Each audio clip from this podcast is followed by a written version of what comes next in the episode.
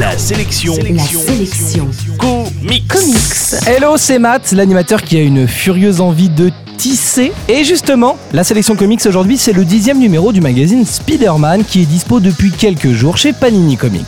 L'année dernière, on a fêté le cinquantenaire de Spider-Man aux États-Unis et les éditeurs ont multiplié les initiatives pour mettre en avant notre ami tête de toile comme il se doit.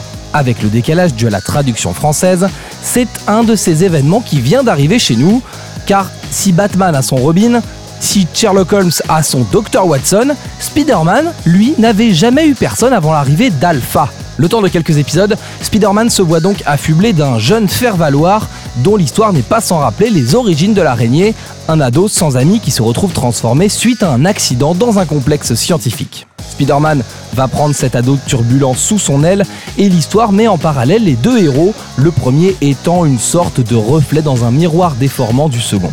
Dan Slott joue ainsi avec deux personnages a priori similaires, mais fruits de deux époques bien différentes, le geek des années 60 n'ayant rien à voir avec le geek des années 2010. Illustré par Humberto Ramos, cette saga est en plus émaillée par l'apparition de nombreux héros Marvel comme les Avengers, les 4 Fantastiques et quelques X-Men. C'est du tout bon pour vous initier à l'univers Marvel avec une histoire cool, rythmée et pas prise de tête, un comics mainstream comme on dit chez nous.